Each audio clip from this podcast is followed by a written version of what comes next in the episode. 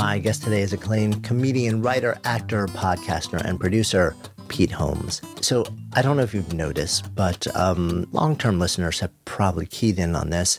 I have been sitting down with a number of people in the world of comedy, stand up lately. I think because stand up tends to be this world where people choose to live in a space of constantly examining, commenting on, and pushing the envelope of not only their own existence and life and the little and the big things in it, but also around the broader experience of the human condition. And that fascinates me. They've kind of become the philosophers of sort of like the uh, the modern world. And I want to know what's underneath that. That is a lot of what Pete explores in his recent memoir as well. It's called Comedy Sex God. And by the way, that is not sort of like comedy sex god as in two adjectives and a person, but uh, three different topics that are deeply meaningful to him. And also in his long running podcast, You Made It Weird, we dive into the deep end of the pool today really quickly with a no holds barred exploration of family and faith, atheism, mysticism, comedy, parenting, love, and how they all tie together and inform each other. Fun context fact here also this conversation is part of our LA sessions, where we spent a few weeks recording in Southern California. On this day in particular, we taped in Pete's garage behind his house on a semi reclined old couch, just kind of past the elliptical trainer that we would step around to get to it. Pete had a cozy blanket pulled chest high over his pajamas as we both kind of laid back and sat there with our microphones. Loved every part of this experience, and I hope you will too. I'm Jonathan Fields, and this is Good Life Project.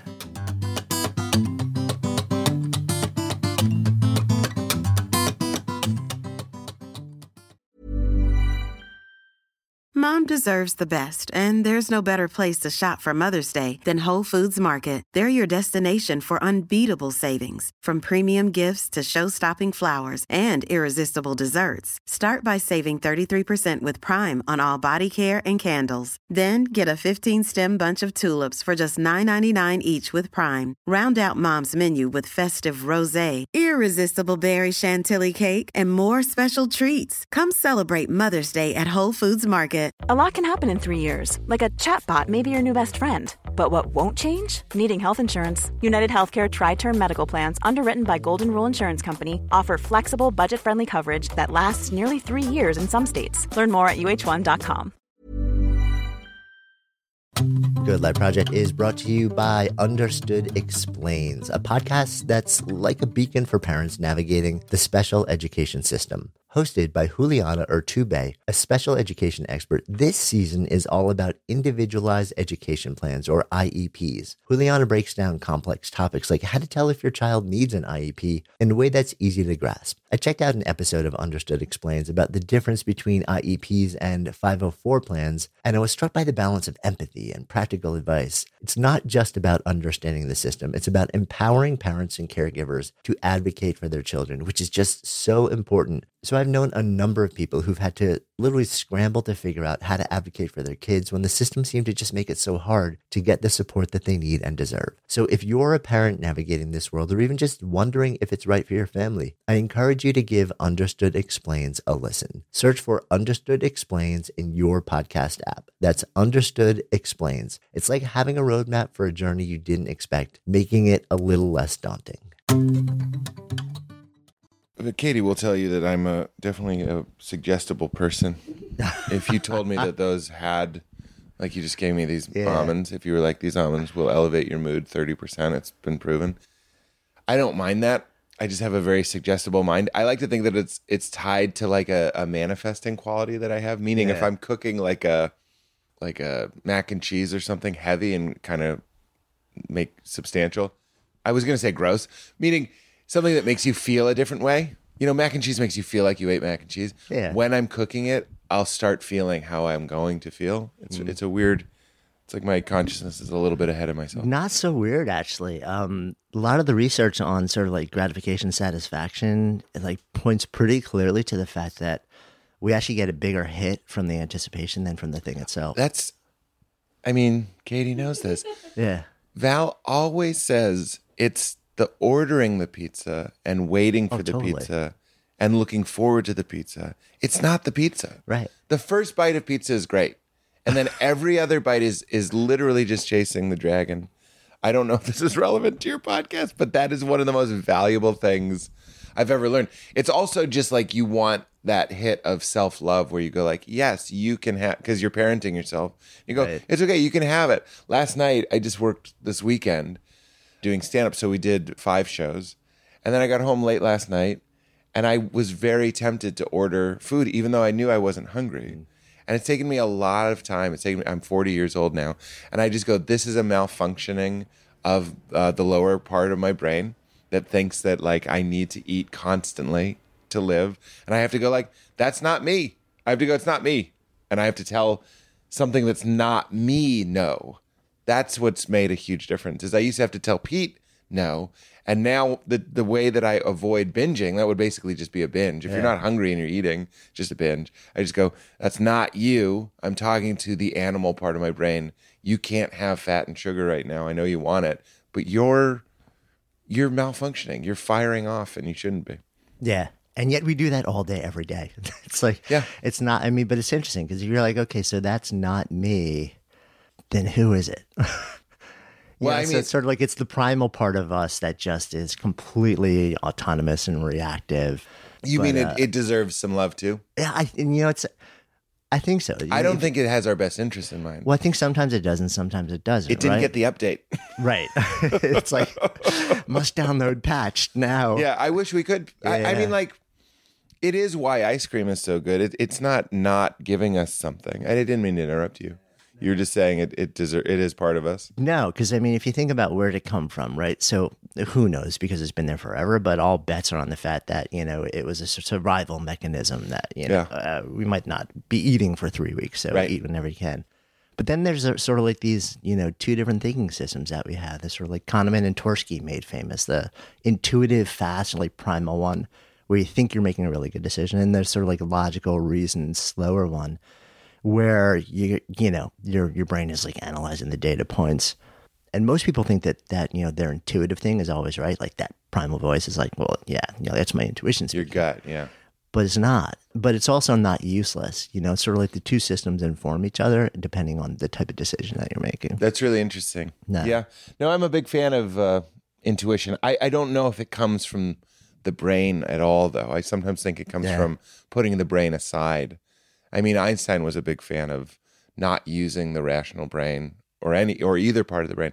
I think he was using silence. Uh, uh, So many great ideas come from. It's, it's this line in Mad Men. I love the show Mad Men.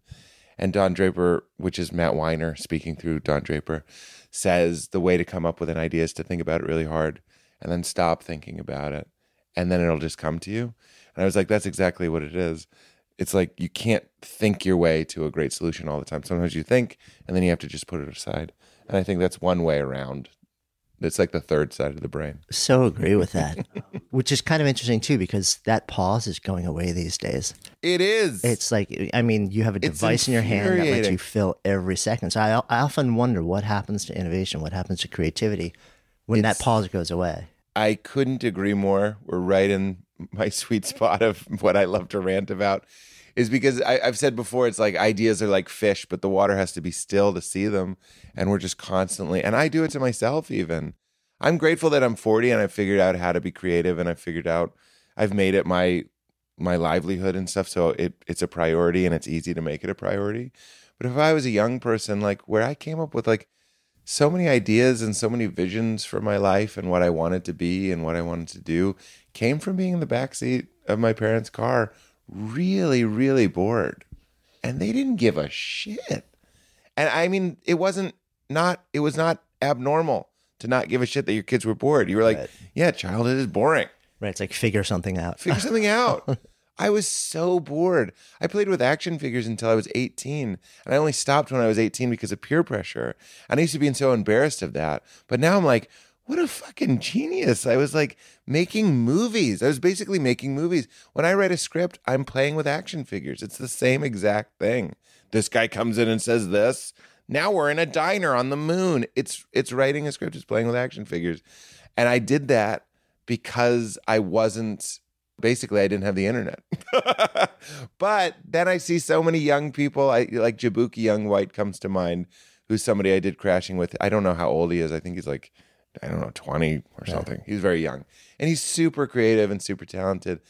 And it's like nature always finds a way, meaning like it's normal that I'm going to look at the young people and go like, how are they going to do it? And like maybe the brain finds ways to enter resting states even when you're scrolling. I don't know what it is. Maybe. I mean, I think the you know uh, generation that's coming up definitely their brains are getting wired differently than ours were. Um, I think that's just a and maybe fact, it's yeah. just creating sort of its own way to find that you know like maybe it's piecing together microbursts of space to try and give the brain what it needs Yeah. to actually like get that same Yeah, it's like effect. growing gills. They'll grow gills. Nah. And we grew gills. I mean, I, I was drinking so much soda. I'm sure, I I don't know if my dad was like, I didn't drink that much soda, but like we were doing that. We were eating chemicals and weird things and watching way more TV and video games and stuff that they didn't understand. So if we're looking at young people and going like, I don't know about these kids, I, I just feel like that's the more things change sort of thing. I completely agree. So, I mean, you. It's interesting also because you. So you grew up in a like a strongly evangelical household, and mom was also Lithuanian. Was she first generation? So she came Yeah. first generation. Mm-hmm. I say this with love. Like meeting a jolly Lithuanian is always really fun for me. We can have like a heaviness to us. I actually love it. I think it's what makes me sort of interesting as a person. yeah. Well, Lauren Lapkus, who was played my wife on Crashing, she's Lithuanian and she's a very happy person. Just in my family, my dad always because he's he's Irish and British and Right. like kind of more of a jolly person. Would always joke that if anyone smiled in my mom's side of the family, their face would crack. they were just very, but they were like, literally World War II refugees. You know what I mean? Like they were like a serious people, and my dad was just in America, just being like, "How much for the hot dog?" You know, Right. like it was different. You know, kind of energies. So I mean, did you ever wonder what, what drew them to each other? Had being like having think such that- different lenses. Maybe I uh, think it's, like, that- I- complementary. I think often I think about this all the time. Like sometimes freewheeling, uh, successful, happy men, like my father and women. I'm just speaking. I know a bunch of men like that who sometimes are drawn to what they're missing, which is a little bit of a, a frank. I don't want to say there wasn't like too much nastiness, but she was very like critical, and hmm. and it almost like keeps them from soaring so high that it's unpleasant. I know that sounds like code that my mom is just terrible. That's not what I'm saying. I'm just saying I know a lot of people like everything's going right in their life and then they tend to marry somebody that's not just like my wife, you met her, Val, Yeah. is like higher and higher, let's be happier and sillier. But a lot of people with lives like mine that are just sort of charmed and nice and your dreams come true, sometimes they do marry somebody that's like, you ain't shit. And they like that. And I think that goes back to however their mothers were or whatever their psychology is. And I think my my father's psychology probably needed somebody to be like, Jay, put down that paint. You know what I mean? And and that felt comfortable to him. Yeah. Like Freud was right about everything. He's and my mother loved me too much, and my wife loves me too much. Like, I mean, we're just doing we're looking for We are- what we learned. We are repeating the cycles of our parents. Yeah, that's right. Yeah. I mean, they put in the tracks, and my mom was like, "Love is holding you and telling you you're great, and and feeding you, and all these things." And and my wife does. I, I know people don't like talking about this because it's creepy. I guess like to think that your wife is sort of a version of of of love of what you learned, but like. Deal with it. We're fucking baboons. I mean, it's interesting you say that, right? Because I, I remember hearing from ah, it must have been a therapist or a workshop or lecture or something like that, where basically the the the proclamation was we all tend to find and date the person who is the parent that wounded us most and try and change in them the thing about our parent that was causing the hurt mm. and which is you know, like a brutal thing to try and do to sort of like try and start a cre- Yeah. create a relationship with rather than just sort of like find that person and somehow use them as a proxy to just get comfortable and find acceptance in the way things are. Yeah, that's interesting. I I'd love to talk to that therapist. I'm all Yeah. about admitting wounds and stuff. I don't think that's what's going on with Val and I. And I I'm the first to get in line of the like this is how I'm fucked up. So I hope you don't see this as a lack of vulnerability. I may have been doing that with my first marriage, hmm. but the second time around I was very much like I was post therapy. I I knew a, a lot more. My first, I didn't know what I was doing. I, I got married when I was 22. So I literally, I drew a New Yorker cartoon. I drew cartoons for the New Yorker at the time. And if you look at the re- uh, rejected ones, they're like journals. And one was a guy saying to his mom, "Mom, this is uh, Jennifer. She'll take it from here." Like that was the joke, and that that's what I was doing. I I I, I like Tarzan swung from my mom Right. to my first wife. So no wonder I, I'm not saying this falsely. No wonder she left. Like sh- that was a brave and appropriate thing for her to do. I sort of wish she had done it in a more uh, gentle way, like not cheated on me. But she did the right thing. She needed to blow up the bridge, and it was always going to be somewhat hurtful. but she did what she had to do, and I, I respect that. And it was because I, I hadn't yet gone in my the deep cave of my subconscious and been like, oh, look what's happened in here. Like it's it's pretty fucking weird in here. And then Val came around precisely because I had cleaned up the frequency that my tuning fork was emitting. And then I was able to attract somebody that was just that wasn't just another version of my shadow. Yeah, I man, I hope. so much evolution we all go through. I mean, you've written, you've talked about, you've done so much around sort of like your the dynamic in your household when you were a kid, both in terms of your parents, you also being a peacekeeper, and in this deeply faith based family culture, Yeah. which seemed when you were younger kind of like provide a lot of foundation and structure that was really helpful, but at a certain point wasn't. And it, it also sounds like what you just described, you know, like when your wife left you that was this moment where it wasn't just about the relationship. It was like, oh, this is making me question everything that I've been taught Yeah. up until this moment in my life. And it was actually a, a little bit different. My parents were religious. I just, out of respect for people who were raised like actually evangelical, I just want to make the note that it was like sort of I went harder at it than they did. They introduced me to it. But then at a certain point, my mom actually was like, I'm sorry. Like, she actually apologized to me. She was like, I didn't know that you were being told that like sex is evil or that you were being told that being gay is wrong or that you're being told this, this, or this, or this, or whatever it was. She, so she actually owned up to that. But I was looking for structure that I wasn't necessarily getting in my family. I was getting a lot of good things in my family, but I, I wouldn't say like like a regular dose of stable structure. What comedian is like, boy, that was stable? Or person, I don't know. It's like I got nothing to talk about. Yeah, is that right? no, it's like I'm just imagining like a comedian who's like on stage who has lived Oh, a, a I see. I have nothing. life. It's like, Exactly. I got nothing. Yeah, I, a comedian learns how to control difficult situations. So that I think that's where I learned how to control. Like, so this club I was working this weekend, they were like kicking people out because it was late and they were rowdy. And something I say to myself backstage, I go, "This is nothing compared to like an awkward dinner with my family." Like, you know what I mean? Like, what are you gonna yell? eat shit at me like fuck off like i don't care like this this is nothing like that's where you learn those chops of a late friday show you learn them with weird parents so anyway i ended up going to church especially my father was a great dad in so many ways but i was also looking for like the emotional father figure and that's where i found like i, I was so impressed that there was a pastor we had a male pastor that was like talking about feelings and asking questions about the universe. And I had a, a male youth pastor that was like also available emotionally and, and was sort of like gentle. I don't mean that like he was he was like a, I guess you'd say a man's man. I don't know what that means, meaning he could do carpentry or whatever. Uh, but like he was available, he was vulnerable. And I was mm-hmm. really sort of like, what is this? And he was also in show business. These are both people mm-hmm. speaking on stage. So of course I loved it. It was like people asking the big questions. I was always one of those people, I still am, that's like, it's crazy that I'm seeing anything, that anything is seeing anything. I didn't have those words for it, but as a kid, I was just like, what is going on here? I don't understand. So many people were more interested in their pants or their next great meal or a movie. And I'm just like, what is it that is happening?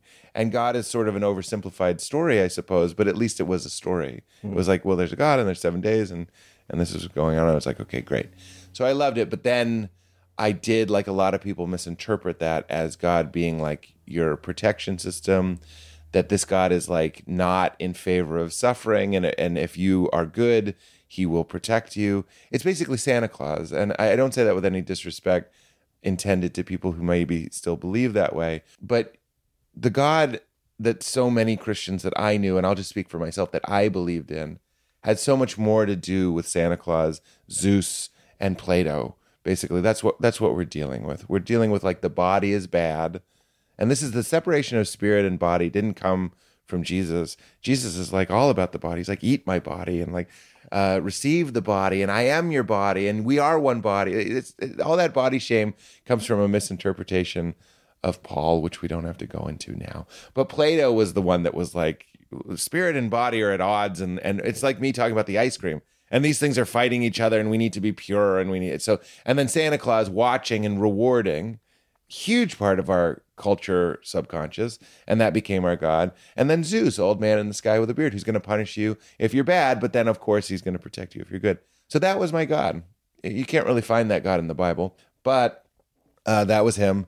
And then graciously, he was blown up when my wife, as you mentioned, thank you for at least reading a synopsis of my book. If you didn't read my book, I really, I mean that. I'm so uh, touched. It's not often that I talk to somebody that seems to know what they're talking about. My wife leaves, and then I went, well, what's going on here? I thought, I, I didn't say fuck, I said freck. I didn't have sex. I waited till I was married, uh, more or less. We had sex a little bit before we got married. Uh, I didn't do drugs. I didn't really drink.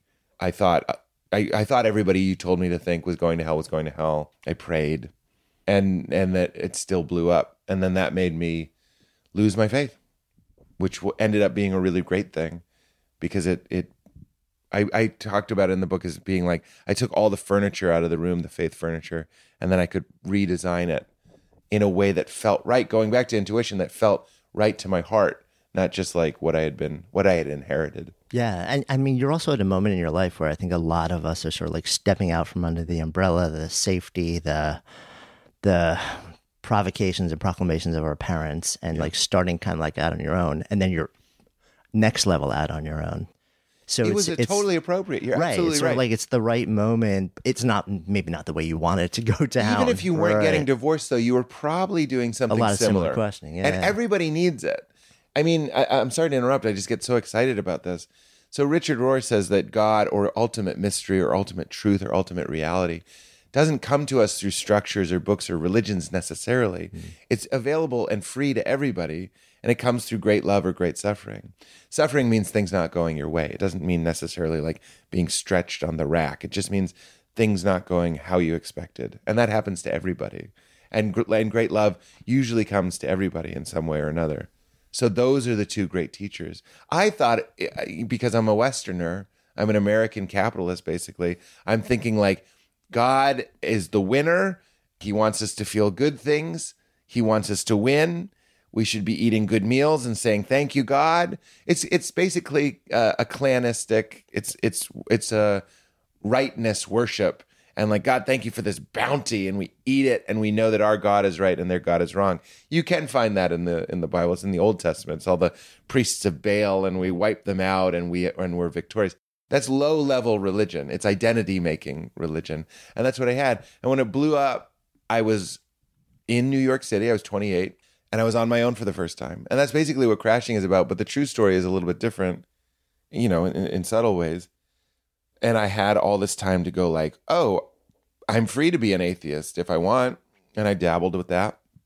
It didn't feel right because, I mean, we can get into that if you want, but like, I, for the first time, allowed myself to entertain any possibility, which is actually way closer to liberation and enlightenment than I was when I was religious. When I was religious, I was taking what I had inherited and protecting it, holding it like a hot potato. Right. Whereas an atheist is actually way more liberated, meaning they can think if you're open to atheism and open to theism and open to infinite possibilities, like Penn is, by the way. He's like, I'm not saying there's not a God. He's a famous atheist. He's saying, I'm saying I don't see the evidence for a God. I'm open to anything that is a very liberated person, a very free person, as opposed to what I was doing, which was I was like, you know, I can only look in this corner with this flashlight. Don't turn around.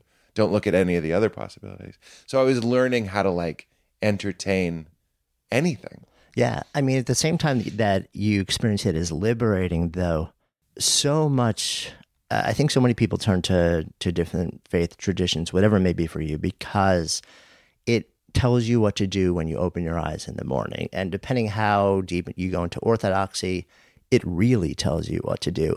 So when you strip that away, um, so it gives you a certain amount of certainty in your Yeah. life. You know, it gives you the rules. Like if this happens, if X happens, Y is the appropriate response. So yeah, it definitely limiting on the freedom side of things, but also gives you a certain amount of grounding that makes us kind of like be able to breathe. And what's interesting is you describe when you kind of pull that away and you're like wiping the slate clean. Not that you're not going to ever accept or rebuild it in the way that makes sense to you, but in that moment, there's a huge amount of freedom. Also, for so many people, I feel like that is the moment of just stunning anxiety. Well, Kierkegaard said, you know, anxiety is a dizziness of freedom.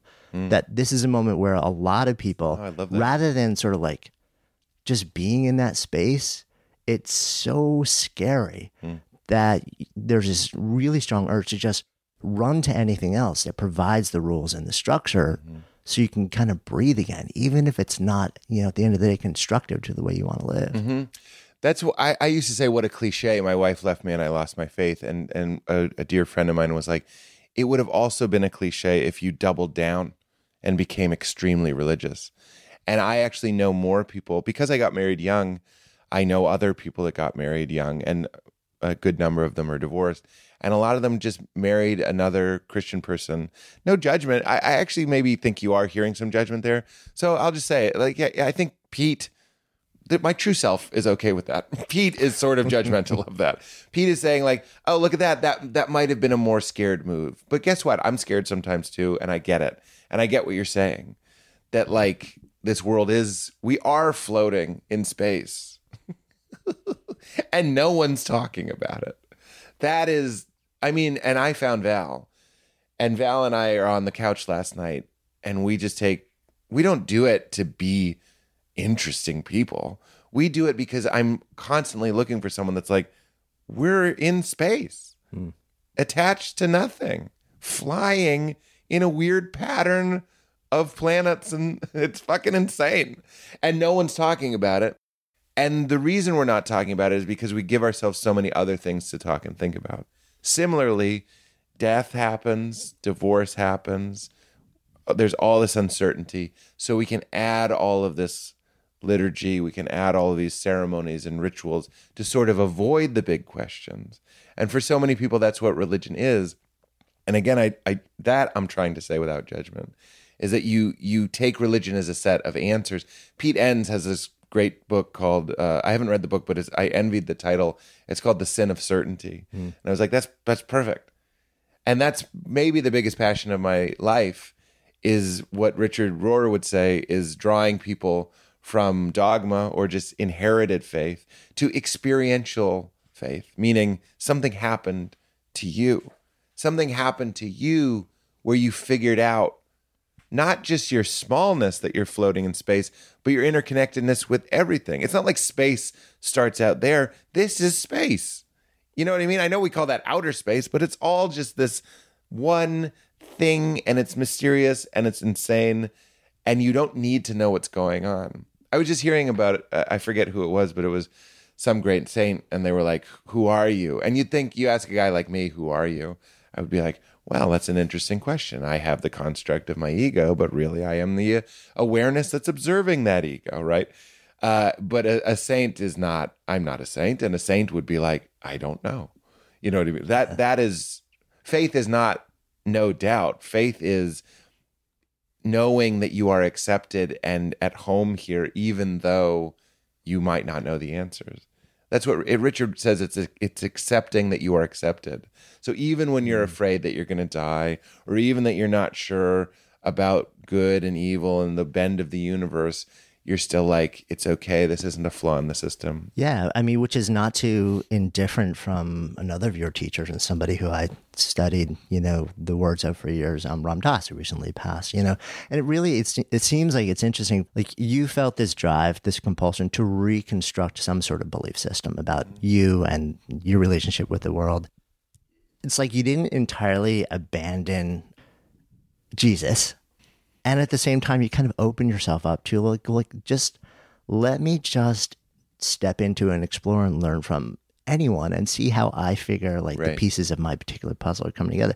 It it feels like from the outside looking in that you've landed in, in this place which is kind of on the level of being really drawn to the the mystical expressions of so many different traditions where I think that tends to be the place where you see so much more harmony among Mm-hmm. different faith paths. you you lose your interest in being right Yeah. is what happens and this Yeah, yeah. so richard rohr and Ram Dass but richard rohr I, I plug so much because if people are western in the way that i was meaning they were raised obviously there's every faith in america but like if you were raised in sort of that norman rockwell christian way i point people to richard rohr because he'll take you the same place Ram Dass does while while letting you hold jesus' hand Right. It's like which is you can work within that ecosystem. it makes you feel less scared. Uh, and that's what I like about it, to be honest. I'm like, I like that this guy has a cross and look at him with the incense. Even though I wasn't Catholic, I still think this guy must know what he means. And I can hear Richard laughing. I think he would think that's funny. Um, and I think that's why he stays inside of it. He knows the power of symbols and, and, and images that transform people. And, and I think I've said that to him. And he's like, that's exactly why I'm here. Mystical just means experiential. And going back to Ram Dass, what happened when I was an atheist, briefly, sort of like a closeted uh, G- Jesus leaning person. I write about in the book that I saw the the movie The Book of Eli. It's so embarrassing. It's supposed to be an embarrassing story that I went with my girlfriend who I, I, I don't she didn't have strong religious beliefs. We went and saw the Book of Eli, which is about Denzel Washington walking the Bible across a post-apocalyptic. He's he has the last Bible, and he's like killing motorcycle gangs, protecting it. It's such a stupid. I I, I don't, actually don't. I, I'm just saying that because I loved it, and I sometimes still do watch it. Uh, it's been years, but I, I I like it, and that embarrasses me because I don't think it's a great movie. But it moved me. I was like, oh no, I let the bikers take my Bible. I felt so. That's like the point of the movie. Is like, don't lose your faith. Right. It's so simple. It's an action movie. So I would have all these inexplicable experiences where I was like, I it's like the hound of heaven. I felt like God was like chasing me. But I couldn't differentiate from my psyche and my guilt and my upbringing and what was actually like an earnest desire to know the mystery. And it could have been both, let's be honest. It was probably mostly my psychology and then there was also this beautiful earnestness and true thing happening. So I was keeping those things to myself. And then I took um, mushrooms, psychedelic mushrooms, psilocybin. And that I was the same age as Ram Dass was. I was 31. And I I remember I wrote in the book that it, it was Amy Schumer and Reggie Watts and Kurt Braunohler, Brownholer that told me to take them. And they were all like, it's like stronger weed or whatever. And like for anyone listening, it's not. It's not. It's not stronger weed. Like what are you saying? As much as I turn people on to psychedelics, I, I'd also like to take a moment to give some caution and be like, it's a serious thing. Like it's there's every time I've taken psychedelics, as soon as it's in your body, and I wrote this in the book, there's this feeling that you get when something is irrevocably in your system. Like you I was watching Succession last night and Greg does cocaine. I've never done cocaine. I'll never do cocaine, but he does cocaine and he's like, Should I vomit? And he goes, Not if you can't vomit your whole blood system. And I was like, Yeah, that's the feeling. It's in you and you have to go and surrender to it and just do it. But nobody told me that. They were just like, It's fun. And I'm kind of glad. The first time the Beatles did LSD, they were dosed. Somebody put it in their iced tea or whatever. Friends at a like beautiful ranch in Germany. So they were happy about it. But they were like, there's so much stigma. We don't want you to freak out. We just put it in your drink and you're mm. going to have a nice time. That was kind of like what happened to me because I just ate it thinking it was like funny or like fun pills. It was in a chocolate. And I didn't know that it was a religious experience until later. And I can summarize it. It's not that I saw Christ or anything. There was no sim- like overt imagery. I saw a tree breathing, like undulating, moving with my breath. And I felt my oneness with a tree, and the tree is rooted in the earth, and the tree is with the earth, and it's breathing the air, and it's making more air, and it's drinking the rain, and I'm with the tree, so I'm with everything. And I didn't really put language to that until later, but I had had an experience that I couldn't explain without a metaphor. And that's when I really started to think, oh, maybe that's what religion is. It's trying to explain things that you can't explain without a metaphor, which might not be literally true, but like God is like an old man in the sky in a cloud. Whereas I used to be like, no, he is a man in the sky. No, he, eh, that's the metaphor. You say he is a man in the, in the Yeah. sky, but uh, it's it's really more of an analogy. He, he's like a man in the sky. Mom deserves the best, and there's no better place to shop for Mother's Day than Whole Foods Market. They're your destination for unbeatable savings, from premium gifts to show-stopping flowers and irresistible desserts. Start by saving 33% with Prime on all body care and candles. Then get a 15-stem bunch of tulips for just $9.99 each with Prime. Round out Mom's menu with festive rosé, irresistible berry chantilly cake, and more special treats. Come celebrate Mother's Day at Whole Foods Market. Jewelry isn't a gift you give just once. It's a way to remind your loved one of a beautiful moment every time they see it. Blue Nile can help you find the gift that says how you feel and says it beautifully with expert guidance and a wide assortment of jewelry of the highest quality at the best price. Go to BlueNile.com and experience the convenience of shopping Blue Nile, the original online jeweler since 1999. That's BlueNile.com to find the perfect jewelry gift for any occasion. BlueNile.com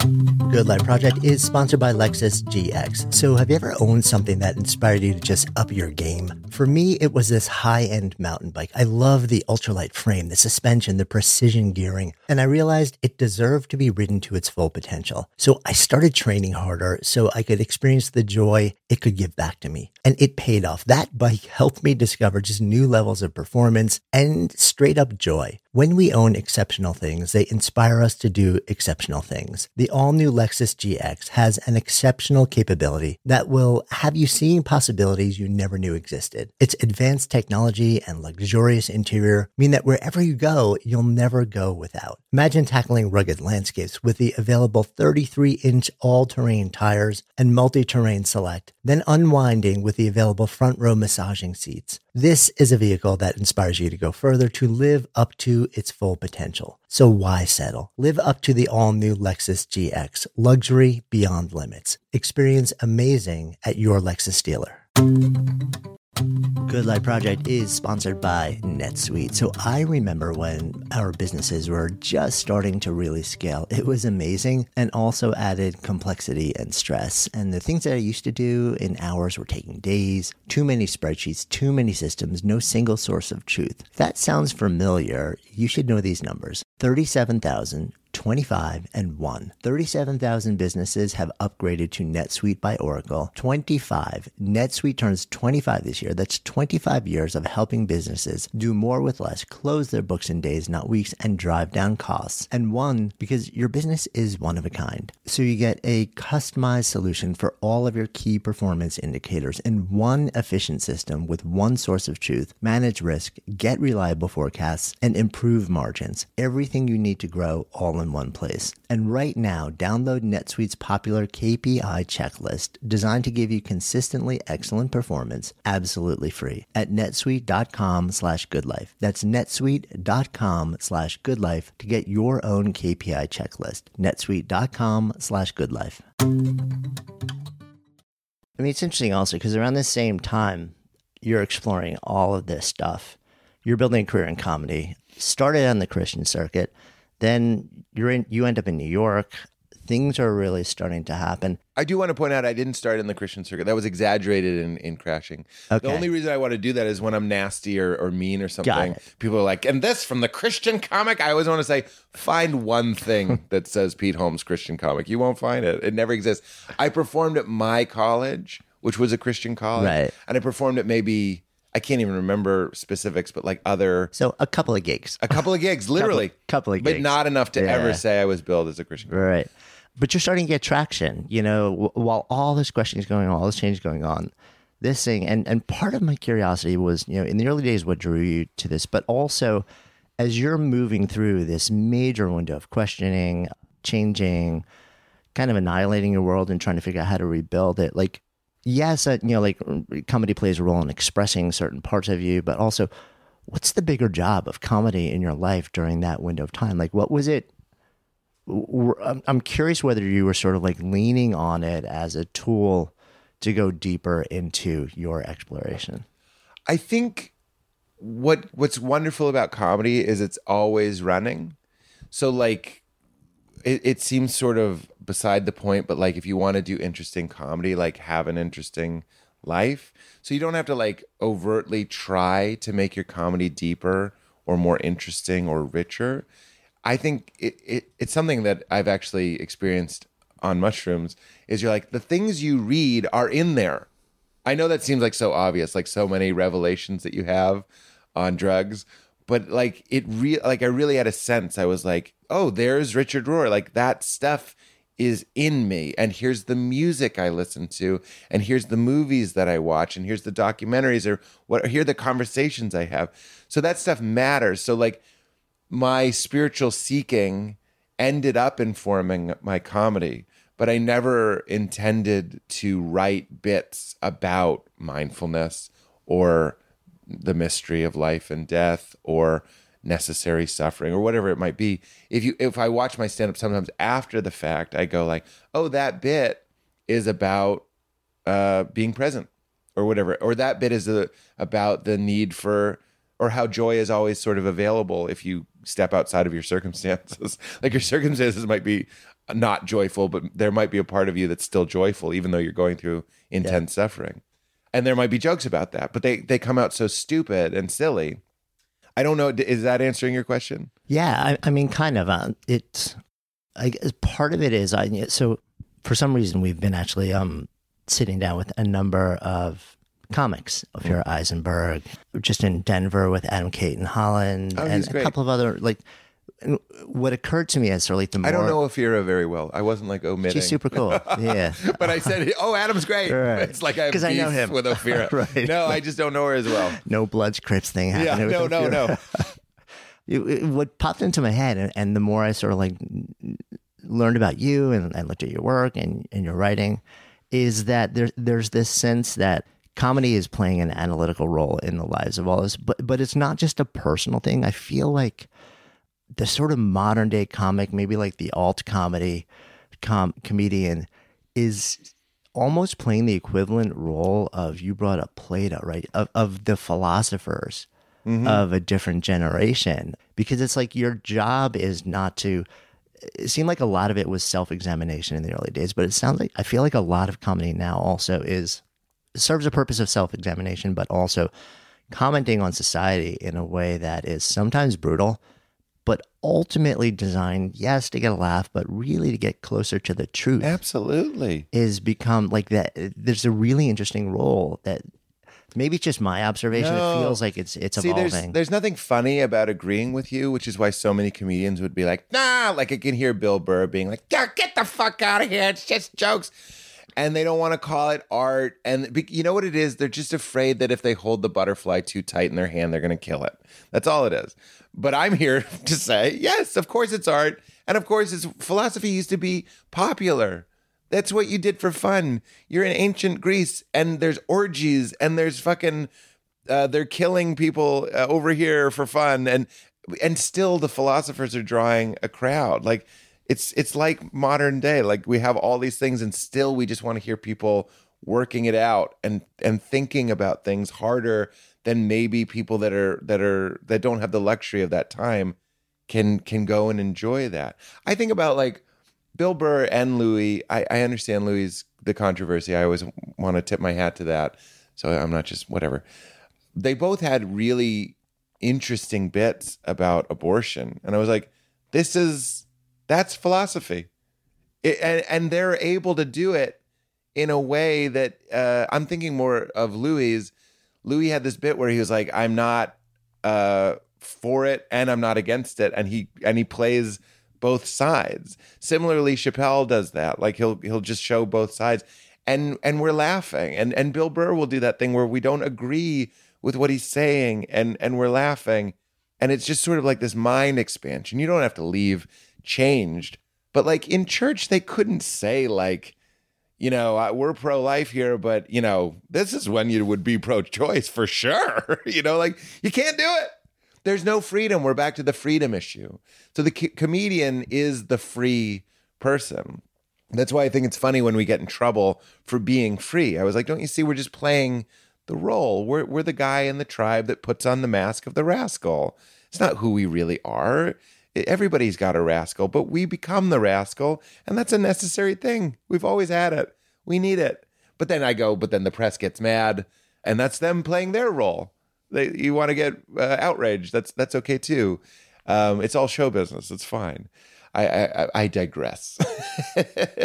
I think it is absolutely where we go, especially in this culture where we have less navel gazing time because we're constantly stimulating ourselves. We need the people that are finding ways to be bored and still think about things very deeply and then share them in entertaining ways. Yeah, and I think provoke us to question like where does the capital truth lie, or at least our capital truth lie, sort of like in the way things are unfolding, yeah. which is uh, and like you found the confluence in you know like Jon Stewart and Daily Show, where you know a certain generation got all of their news from that show. Yeah, you know, sort of like, and everyone understood that there was comedy driving the whole thing, but like they viewed him as the most honest person. That's right. And and you and you should. I mean, I think Jon had his leanings, but he was honest about them, and I think that's uh, what made it a little bit different. When when Fox News calls itself fair and balanced, it's just sort of like, well, what do you what?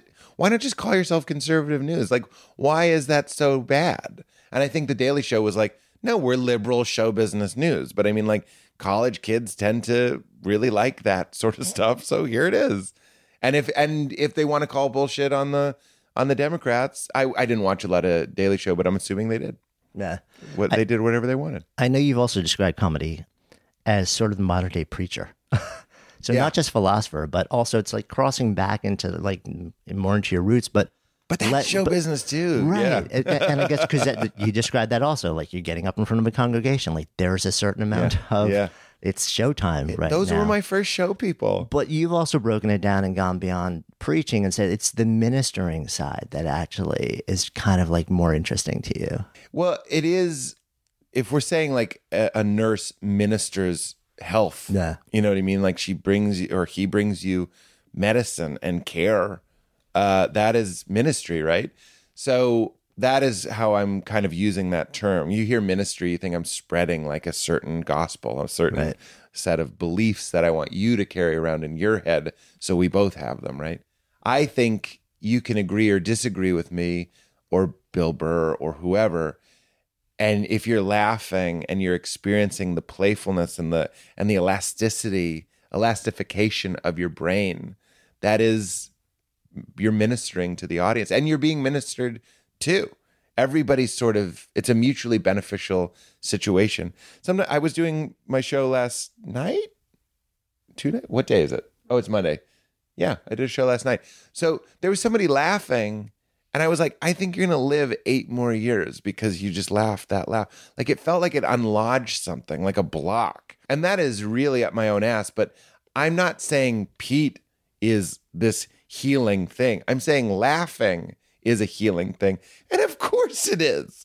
Why would you come out to a club where the laughs are so much better, by the way?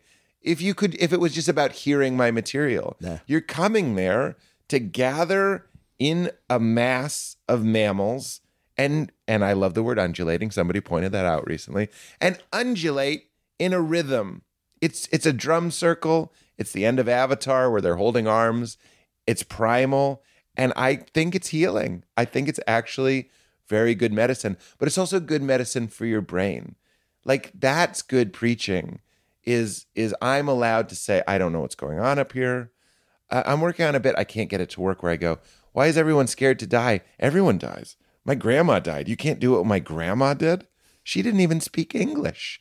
I think that's so funny. Crowds aren't quite ready for it, but or or it's not funny enough. They can hear it, but it's not quite funny enough even in church, they're not going up necessarily and saying, We die. Maybe like uh, Kobe Bryant just passed. Th- these weeks, we're going to hear some sermons about death. But I mean, like, I have a year round pass to be like, This shit's temporary. We have a whole Ecclesiastes. Shout out to the OT. There's a whole book going like, We're fucked. This is fucked. We're all just fucked. Have you looked around? And that's so lost. We're just it just got turned into ethics and polity and afterlife guarantees. It's so fucking boring. Jesus did not do that. He didn't go around going like, "Don't worry, you guys are in. You guys are in." In fact, he kept pointing like everybody was in, especially the people that didn't, didn't feel in, the poor and the outcast, the sick, the untouchable. And he was pointing at the kings and the idiots, going like, "These guys, I'm not so sure." That's exciting, and that's what a comedian can do. I bet Jesus was funny. You know, I, I, I'm. We don't even know what is historically true. I, I happen to believe it. That takes some faith because of the way that records are kept. But I'm like, I bet that guy was funny. So, somewhere there's like a, a missing joke book. yes, knock knock. Who's there? It's, me, like- baby. Someone's gonna find it. It's a revelation. I stand at the door and knock. Oh, if you're religious, you're laughing. So uh, it's really interesting also that you mentioned sort of like what happens when people are in a room together. Because part of it, I think, is yes, you have somebody like you who's a master of the craft, and we can talk about that a little bit too, because I'm curious. I'm very touched. On you know, on stage, bringing people along for this journey where everyone using your, the word you love is sort of undulating Yes, through ripples of it's emotion and laughter together. Yeah. And offense. You know what I mean? Like that's part of it too. Like Right. it's, it's risky. Right. Somebody said stand up is like going to the zoo and seeing the animals. Yeah. I'm a weird bonobo. and I'm a friendly bonobo. I'm not gonna shit in my hand. Like you can bring you can bring the teenage kids, maybe not the baby kids, but like it's there should be a little bit of a risk. There is risk going to the zoo. The chimpanzees might start fucking. You know what I mean? And that there's something kind of fun about that element. Yeah, and I think being in a room with a whole bunch of other people where you're sharing it and also sort of looking around, you're kind of like, you know, is it is this okay for me to laugh? Because I'm Yeah. I think it's really funny. And then noting everybody's along with you at a certain point. yeah. There's a sense of belonging that I think happens in a room that we so yearn for because we feel it so little these days. Yeah. That I totally agree. I, I don't think being in a in a room or a theater or an audience with a lot of people in person, not with a screen between you, is ever going to go away because Yeah. we just need it. We have to. No, have I it. completely agree. Somebody made me feel good. It, it, it was Dan Natterman. He was talking about job security. He was like, "We provide a service. People seem to need it. Hmm. It's been around for a very long time. And even though, I mean, they're always trying to be like, oh, Google VR stand up,' and I'm like, yeah, sure. And there's porn too, but sex remains popular. You know what I mean? Like, I get it. I'm not worried. And uh, maybe that maybe this is the sound of a dinosaur who doesn't know a meteorite is coming, but I, I I don't I don't see that happening. You're and you're right on the money. Like, so I worked this weekend, and I could take you through first show Friday and the and the psyche of them Saturday, and then on Sunday you can feel that some of them went to church, and you can tell that some of them like you just you you have these different touchstones. And sometimes I'll tell them, I have this joke that's like a little bit dirty. It's a little bit cheeky, I guess. I wouldn't even say it's dirty, it's just cheeky. And sometimes they don't laugh. And in the middle of the joke, I'll go, guys, I've heard this hour before. This is one of the funniest parts. For you, I mean it, not for me. For you, laugh it up. I can feel you looking around and seeing if it's okay to laugh.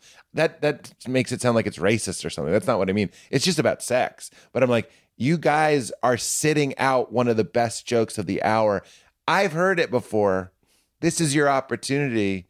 Give it up. But I can see that they're they're they they maybe the town is too small. Mm-hmm. They don't want to laugh in front of their postman. I don't It's know like what they're it is. censoring themselves. You can feel it. Yeah. That's why, like, the perfect situation for comedy, it's never a birthday group. It's never a corporate group. You don't want the audience to know each other. You want to be in a group of strangers that become synced up for a time and then never see each other again. And that's that's where you want to be. You want to see other people laughing. That's the whole idea of doing things in the round and stuff. You want to the audience is part of the show that's that's why it's always a nightmare if there's like a huge bachelor party or bachelor. It's not just because they're drunk; it's because they know each other. You know what I mean? So maybe they're doing a bit about like I don't know. You ever hit on a girl and some guy starts laughing and your friends are like, "You don't hit on girls. You've been married since you were 21. You fucking dummy." It's like you want to be free. Yeah. Well, maybe he has dreams that he, or maybe he has a memory of that. Like, shut up, let him laugh. Yeah. or you're a pastor. You know what I mean? The best thing a pastor can do if he wants to have a good time is go to a comedy club outside of his town, wear a ball cap, and just forget that he's a pastor for a night and just enjoy it. Not all comedy. Some comedy, most comedy is pretty bad. If you ask me, like a lot of it's pretty bad. But like if you go and see Chappelle and just forget your role for a second, that's what that's what comedy is inviting you to. It's like, how about for this? Don't even be a man or a woman. Don't even be a cop. Don't be a veteran. Don't be a politician. Don't be a pastor. Don't be a conservative. Don't be a liberal. Don't be offendable. Don't be offended. Don't don't do anything. Just come and just merge. Merge with me and merge with the audience. And you forget yourself, just like a good music show. Like when I go and see music show, when I go and see a concert, I'm not like, well, those are the notes that are okay for me as an Irish Protestant. I just go, there's there's all the notes and I let them all in. And I understand that comedy has ideas, so it can be sort of riskier to let because some comedy, a lot of comedy, I think has some hate speech kind of laced in there because you're dealing with people's psychologies. Of course, there's going to be nastiness in there. So I'm not saying go and open arms, but there can be some a good feeling to the surrender of it. Yeah, I mean, so interesting, right? If you if you frame it as an invitation to lose your sense of self, yeah. in, in the room, which you know comes zooming back to the early part of our conversation, right. which is fundamentally isn't Who are that you? about what it's all about? That is what it's all about, and and that's ex- exactly my point. Is I'm just trying to kill, and then when you're killing, and I'm trying to be myself and be creative and all those things. And when you're killing, you actually are achieving something that I would consider deeply spiritual Hmm. or mystical, meaning it's an experience of oneness. I've said this a million times. Forgive me, Katie, but it's like you go in as Jonathan, but then you become an audience, and then the performer and the audience merge into something called a show. So that's a bunch of things becoming one thing. And when you're laughing, this is George Carlin, when you're laughing, you're not thinking about what your beliefs are. You're not remembering your zip code, basically. You're gone. You just are are-ness. You just are being. And that's a beautiful, that's what, why it feels so good. The same thing happens. That's why I think a lot of people are getting drunk and fucked up or what in all these different ways. It's because when you're messed up, you're not going, these are the things I care about, and things are the, this is who I am, and this is where I come from. You're just kind of like, "Rah, rah, rah." and but when you're laughing, you can do it in a in a healthier, less destructive way, or do both at the same time. A lot of people seem to. Good Life Project is sponsored by Lexus GX. So, have you ever owned something that inspired you to just up your game? For me, it was this high end mountain bike. I love the ultralight frame, the suspension, the precision gearing, and I realized it deserved to be ridden to its full potential. So, I started training harder so I could experience the joy it could give back to me. And it paid off. That bike helped me discover just new levels of performance and straight up joy. When we own exceptional things, they inspire us to do exceptional things. The all new Lexus GX has an exceptional capability that will have you seeing possibilities you never knew existed. Its advanced technology and luxurious interior mean that wherever you go, you'll never go without. Imagine tackling rugged landscapes with the available 33 inch all terrain tires and multi terrain select, then unwinding with the available front row massaging seats. This is a vehicle that inspires you to go further to live up to its full potential. So why settle? Live up to the all new Lexus GX, luxury beyond limits. Experience amazing at your Lexus dealer. Imagine the softest sheets you've ever felt. Now imagine them getting even softer over time. That's what you'll feel with Bowl and Branch's organic cotton sheets. In a recent customer survey, 96% replied that Bowl and Branch sheets get softer with every wash. Start getting your best night's sleep in these sheets that get softer and softer for years to come. Try their sheets with a 30-night guarantee. Plus, get 15% off your first order at bowlandbranch.com. Code BUTTERY. Exclusions apply. See site for details. Mom deserves the best, and there's no better place to shop for Mother's Day than Whole Foods Market. They're your destination for unbeatable savings, from premium gifts to show-stopping flowers and irresistible desserts. Start by saving 33% with Prime on all body care and candles. Then get a 15-stem bunch of tulips for just $9.99 each with Prime. Round out Mom's menu with festive rosé, irresistible berry chantilly cake, and more special treats. Come celebrate Mother's Day at Whole Foods Market. Imagine the softest sheets you've ever felt. Now imagine them getting even softer over time. That's what you'll feel with Bowl and Branch's organic cotton sheets. In a recent customer survey, 96% replied that Bowl and Branch sheets get softer with every wash. Start getting your best night's sleep in these sheets that get softer and softer for years to come. Try their sheets with a 30-night guarantee. Plus, get 15% off your first order at bowlandbranch.com. Code BUTTERY. Exclusions apply. See site for details. Do you ever wonder whether people ever sort of get a, for lack of a better word, a oneness hangover after something like this? So you go to an experience, it's it's mystical. that wasn't why you were going. It wasn't your expectation, but there's a sense of merging, of losing yourself, of just like for this one moment in time, for this hour, two hours, where's this concert, whatever it is, like everything is okay Yeah. You know and and i lose this sense of extraordinary self-consciousness and judgment and stuff like that. And then you step back out of that and to a certain extent i wonder if, if maybe someone was just wired that way and, and whether whether the moment is amazing it reminds you of what's possible.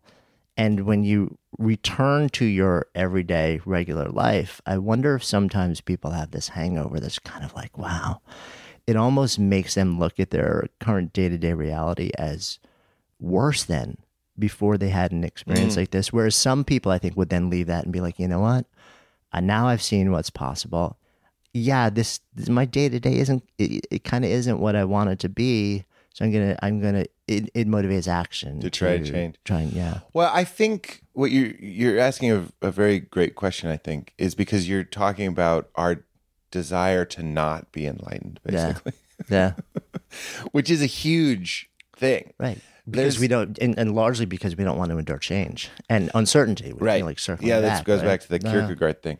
There's a, a book called Awake. I didn't read the whole book. I'd like to. I Yeah, should go back. Sam back. Harris, right? Oh, I'm sorry. It's not called Awake because that is Sam Harris.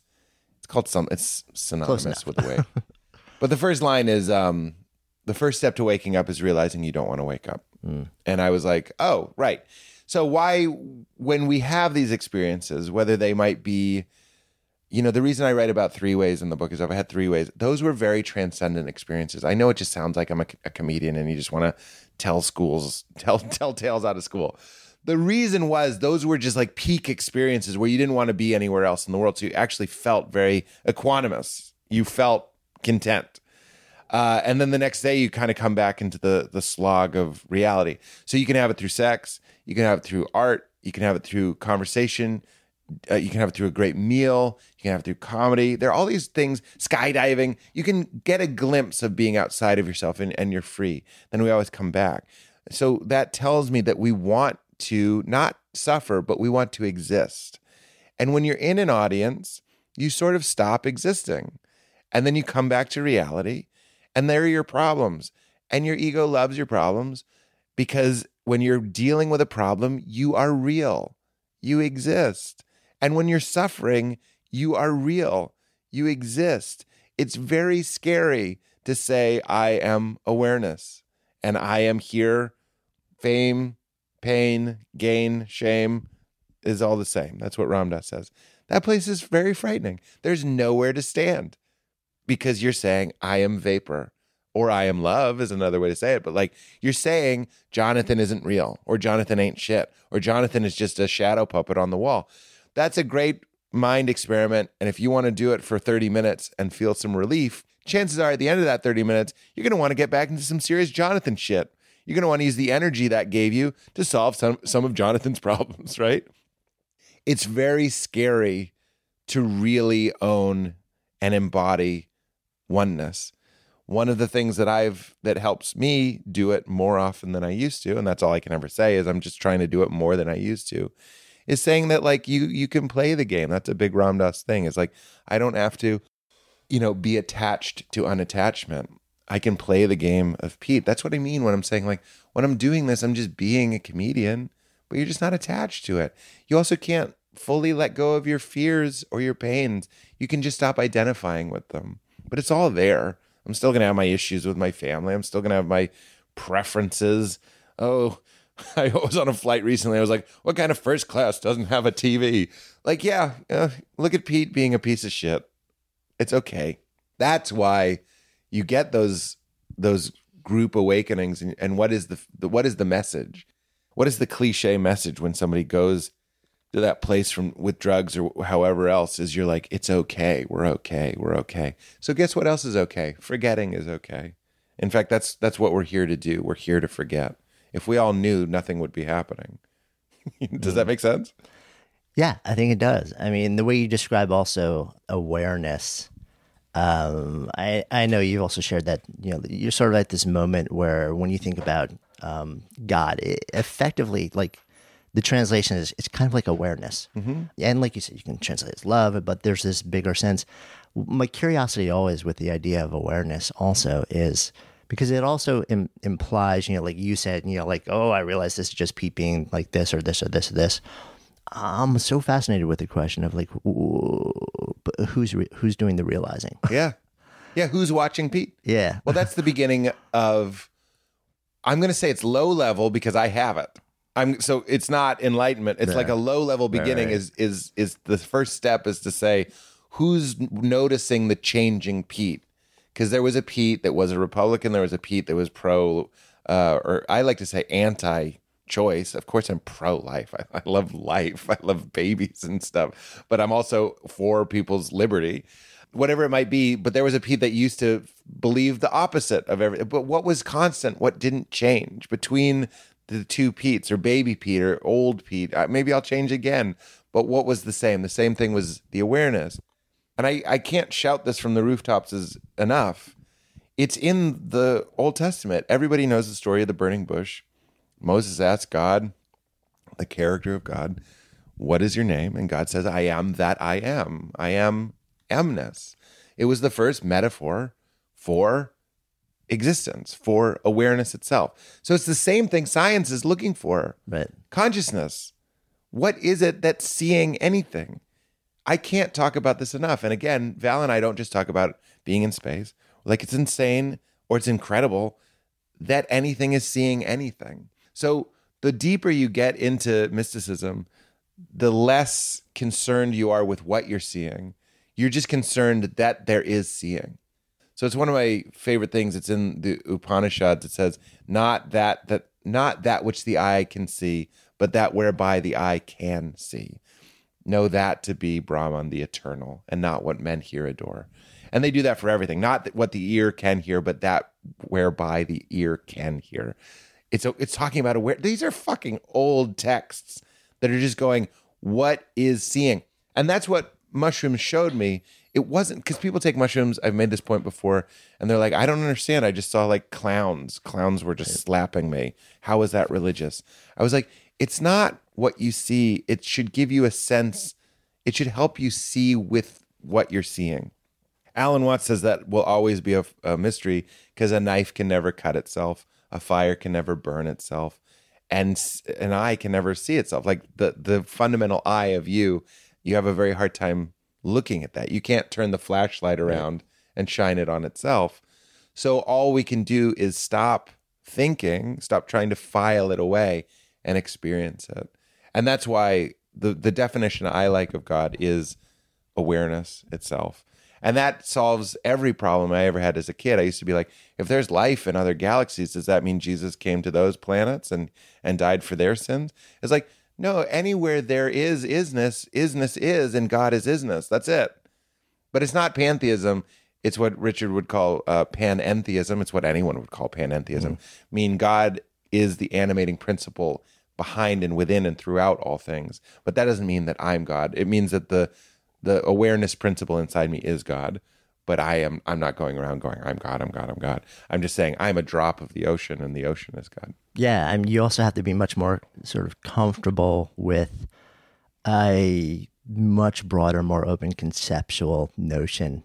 That's right. of, Of everything, really. Yes. If we're talking Chogyam Trungpa about- said, you know, like the good, bad news is we're falling. You know, like um, nothing to grab onto, nothing to stop us. Like the good news is there is no ground.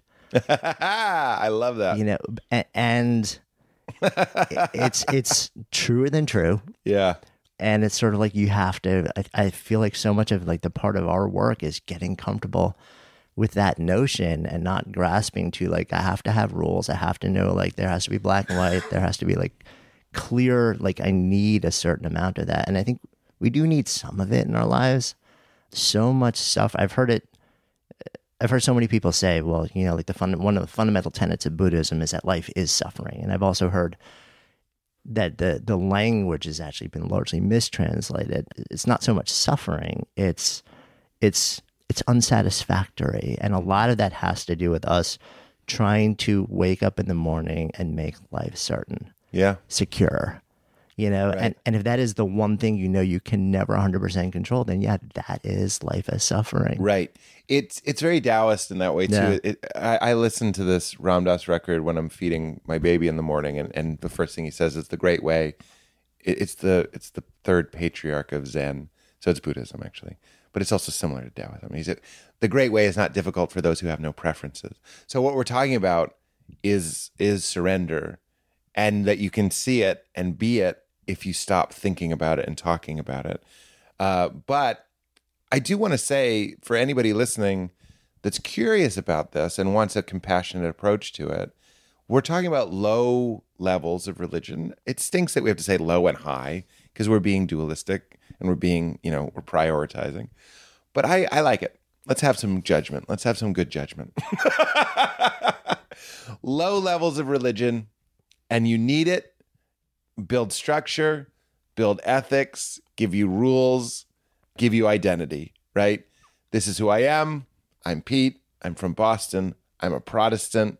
I don't like gambling, whatever it might be. Like I really was raised that like gambling is like a real I still when I go to Vegas, I'm like, who are these degenerates? Like I just I just got that. like stay in my room I, I just thought it was trashy. Like I like I, I don't think it's trashy anymore. Like whatever. Uh, I, if I'm being honest, I still don't think it's awesome. Like I've never been like. Although my dad bet on sports games, so they were full of shit. Like they would be like, "That's sad to like play blackjack," but then he'd bet on the fucking Celtics. So everybody's full of shit, including me. So don't take anything I say too seriously. But I learned all these ethics, right? And then so Richard Rohr writes in his book Falling Upward. He, he that's where I first heard the phrase low levels of religion and like the first half of life and the second half of life. But you need them. We can't just be over here and go like I'm not just going to teach my daughter you're you're one with everything. You know what I mean? Like all of those are just fingers pointing at the moon. I'm going to tell her some stories. I'm not going to give her the dogma and the, and the fear and the ostracization that I got that I didn't like. I'm not going to tell her sex is evil. I'm not going to tell her her Jewish friends and her Muslim friends and her Buddhist friends are going to hell because they don't have the love of C H R I S T in, the, in their H E A R T. I'm not going to do that. But I, I'll give her, you know, some morsels and then later she can deconstruct and then later she can reconstruct. But that's that's all in the game. There's definitely probably i i, I can't say definitely but there's probably going to be a time when she's like this is all bullshit. And i'll be like oh what a mitzvah. Welcome. And you know what? I still have that part of me too. Let's dance it out. Let's talk about it. Maybe it is all bullshit. Who am i? I don't know. What's going on here? I don't know. Is it all a dance? Is it all a game? Is it all a joke? Is it all meaningless? I don't know. And let's play that for a while because it's important. That these are, you know, Richard says we don't understand the metaphor of hell because we don't understand the purification element of fire. Like anybody in the forestry or or farming or whatever it might be knows that there's a time when there's a necessary fire. That's what a necessary fire is, the doubt and letting that in. Instead of just you're on the plane and there's the gremlin on the wing and you're acting like nothing's happening. Like that's that's not the way to enlightenment. Let it all in. That's what Jesus did in the desert. It's in the story. He goes in the desert and he hangs out with Satan. Satan tempts him with power and all the the three major things. I, I can't even remember the three things, but it's like you're God, you're power, you're powerful, uh, you can be famous. Basically tempts him with everything worldly. That's what you're supposed to do. You're supposed to like have that time. Jesus did it 40 days, so I'll give Leela 40 days. I'm just kidding. like tell her early and it's like you can choose Yeah. when they start Oh, this is day Just one? let me, let me know it's like Dad, I don't no, know about right, this. it's like day one. right it's like no it's like a diet no we'll start on monday You better, if you're coming at me with hard doubt, just know you have Right. 39 days after this.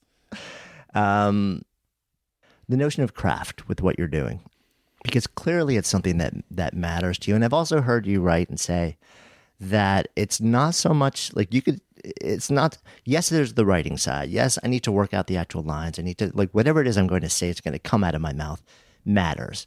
And yet you've also been pretty clear that that, that it seems like at least that is not the thing that matters most. So there's an element of craft i think a lot of people look at when they look at a performer and and and especially a comic where it just seems like it's all about oh my god that was the story was so perfectly Yeah. told and the lines and the language were meticulous not even realizing that the probably vastly larger part of the craft which leads to the experience is nonverbal Yeah. I'm, I'm fascinated by that I mean, I, I say that before I go on stage. I said it before I went on stage last night. I say it's not about the words. It's not. And Gerard, this is this is some this actually ties perfectly to what we were just saying. So if Leela wanted to be a stand-up comedian, I wouldn't start with it's not about the words. I would start with you got to write some great jokes. Let's write some great material. And that's your first 10 years. That's what I'll call the lower level of stand-up. It's the same thing. Then mystical stand up or the second half of stand up or higher levels of stand up are when you start to realize that it's not about the words, that it's about a shared experience of beingness and being humor. That's what Ram Dass told me. Mm. In he said, be humor. He's like, don't do comedy, be humor, like be comedy.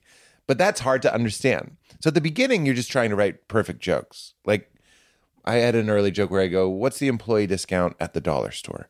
Right? That's just a that's just a good joke. It's a solid joke. You could tell it to my mom and she'd laugh. That's the early stages of stand up. You're just like, "How can I make a bulletproof act?" The later stuff is how can I be vulnerable and still be in charge? you know what I mean?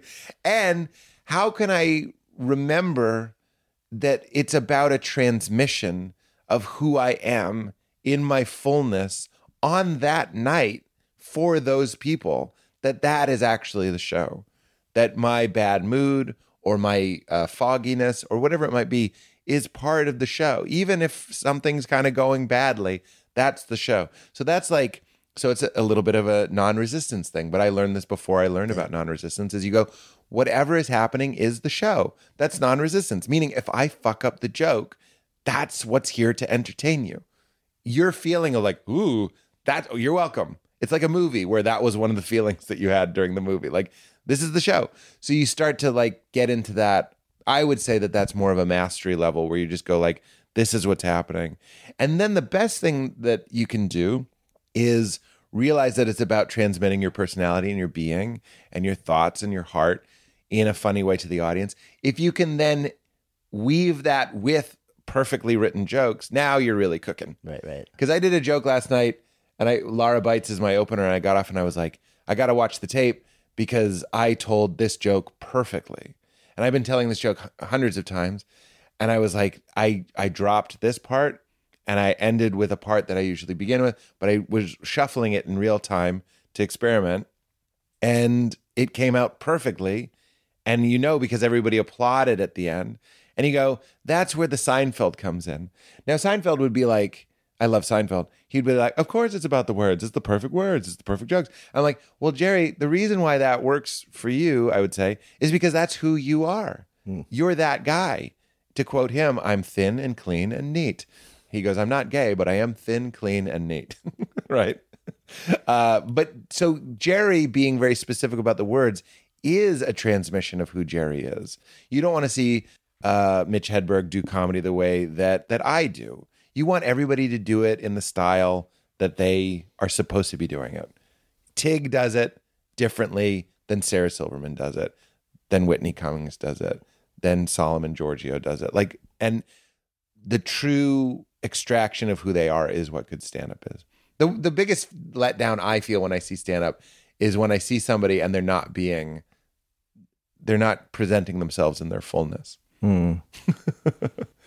comedy is uh, i mean stand-up is uh, the way you describe it the way that the whole conversation has been it's stand-up is, is a spiritual practice Absolutely. Yeah. Why else would people do it their Yeah. whole lives? yeah They I mean you have the money. It's like I always envy people that play like golf or racquetball or some those sports that you're like it takes a lifetime to master. Like you you would be lucky, would all be lucky to find something in your life, even if it's just making the perfect shot of espresso, something that is like this is going to take you your life to master. Because Rob Bell talks about that. It's the Japanese word ikigai, which means a reason to get out of bed. Yeah. And stand up is one of those reasons. When you're starting stand up, you have to be like, it's the reason. It's all I care about. And that's how I was for 10 years. I've been doing it 20 years. And I can tell you that my family, there's no separation. I can't be like, comedy is is less important or more important. It's not even a hierarchy. It's just like it's just what's happening. Obviously, my family is more important, and love is more important, and knowledge, and waking up, and all these different things. But comedy is a part of that. It's not like over there it's it's in the mix. Yeah, well, it's like you described. Ram Dass like gave you the the guidance. It, yeah, you you make the transition from doing to just being, and then yeah. there is no separation between like You're, balancing this against this, or it just is. You're never more present, or. I'm never more present than when I'm doing stand up. Mm. So you get off, and you're like the elation that you feel. A young comedian thinks, and maybe it is, that you were affirmed, like you're talented, you're special, you're the golden boy and then you, later, after you've sort of had too much ice cream, like I don't need people to tell me. I, I, mean, I still like it, and I don't like when people are like, "You ain't shit" or whatever. But like, you have too much ice cream, and you're like, "Okay, enough ice cream." Why do you keep doing it? You're doing it because like you are locked in. That's the other thing I hate when people are doing comedy at the audience instead of realizing that you're supposed to be swimming with the audience, which makes you vulnerable to it being a bad show. If you're allowing them, as Brian Regan says, to be the instrument, and the comedian is a musician who plays the audience. That's Brian Regan's point. Sometimes the audience sucks, but you're like, that's what we're doing. The guitar is out of tune. The guitar was drunk, or the guitar was stupid. Uh, but that was the show that night. It's it's and the more vulnerable you are, the more it hurts when you bomb. If I was just going, what's the employee discount at the dollar store for an hour? It doesn't hurt as bad as when I go up. Like my closer right now is is about the complexities that I felt as a man being straight and what I felt like was taught to me that being straight meant. And when they don't like it, you go like, oh no, it's like a bad therapy. It's, it's, like per- if your personal, if your therapist booed you, like that's what it's like. It's like we don't like that. It's like all right, Jesus. Just picturing like a therapist holding up like a one to ten card. at the uh, you just eight point seven. you just wrote a New Yorker cartoon, a captionless one. That's hard. This feels like a good place for us to come full circle. Also, so sitting here um, in this container of the Good Life Project, if I offer up the phrase "to live a good life," what comes up? To live a good life, I think it's all about interconnectivity and connection. Like you could just say connection, but I think connection is is leading us to interconnection. So seeing your place in the fullness of things. There's that Mary Oliver poem called Wild Geese. Yeah. And it's like finding your place in the in I, I'm, I'm fucking it up, but read it. I'm not even going to try. We read it all the time. I'm embarrassed that I can't remember it. It's about feeling at home in the world, in the wild, dangerous world. Alan Watts says people say people come into this world. You should really say you came out of the world. So, like the world, like an apple on a tree, the, the apple didn't come into the tree, it came out of the tree. It's part of the tree. And the more things you can do, conversations, reading or, or laughing or creating or collaborating or just going to a you don't have to be a social person and do this you can just go to the park sit quietly just watch that people, just like amoebas, are doing what people do. They people, people, people, waves, wave, birds, bird. And you can feel that at homeness. So the more things you can do that make you realize that you're not a stranger here, that you're not this like, it's not like a, you know, in cartoons, the background is a painting and then the cartoon is a cell. Like, but you can tell because the cell is like a different vibrancy. It's not that. It's it's one thing. You're you're okay. You came in okay. You're here to play. You're here to figure it out and to feel that connection. But when you feel that inclusive connection that some people might call love, that's those are the breadcrumbs on the trail. And that's a good life to feel that oneness, to see yourself in another. That, you know, Jesus would say, love your neighbor as yourself, but it's like see yourself in your neighbor. Realize that your neighbor is you, that there's no one in the other boat, as Ram Dass would say. Mm. That's Thank, a good life. Thank you. Thank you so much for listening, and thanks also to our fantastic sponsors who help make this show possible. You can check them out in the links we have included in today's show notes. And while you're at it, if you've ever asked yourself, what should I do with my life? We have created a really cool online assessment that will help you discover the source code for the work that you're here to do. You can find it at sparketype.com. That's S P A R K E T Y P E com, or just click the link in the show notes. And of course, if you haven't already done so, be sure to click on the subscribe button in your listening app so you never miss an episode. And then share, share the love. If there's something that you've heard in this episode that you would love to turn into a conversation, share it with people and have that conversation. Because when ideas become conversations that lead to action, that's when real change takes hold. See you next time.